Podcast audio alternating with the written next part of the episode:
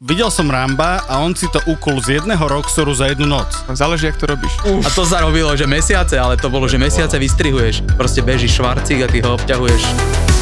Vole, okej. Ale to je stále v pohode. Ja mám kamoša, čo som zistil, že predáva pokémonské karty na československom trhu a slušne z toho žije. Do Harryho Pottera robil a on robí do Hollywoodu teraz veľa vecí. Mm. Ninja koritnačky sú úplný underground. Že ďalší Batman, no, keďže je to stále temnejšie a temnejšie, tak už vyjde ako podcast.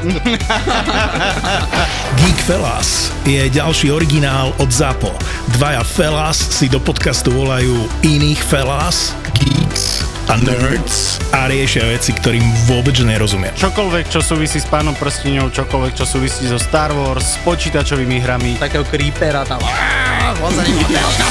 Ježišmaria. Vidíš, ne, keď sme pri tých hororoch, eh, Kámo, strihať tento podcast bol horor, lebo nemáte konca.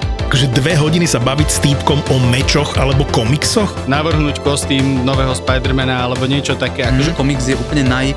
Cena, výkon, úplne najnevýhodnejšia vec, čo sa dá asi robiť.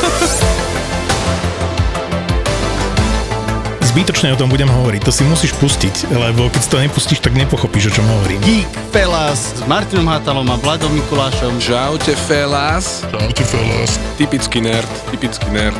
Oh, okej. Zapo. Zábrná v podcastovách.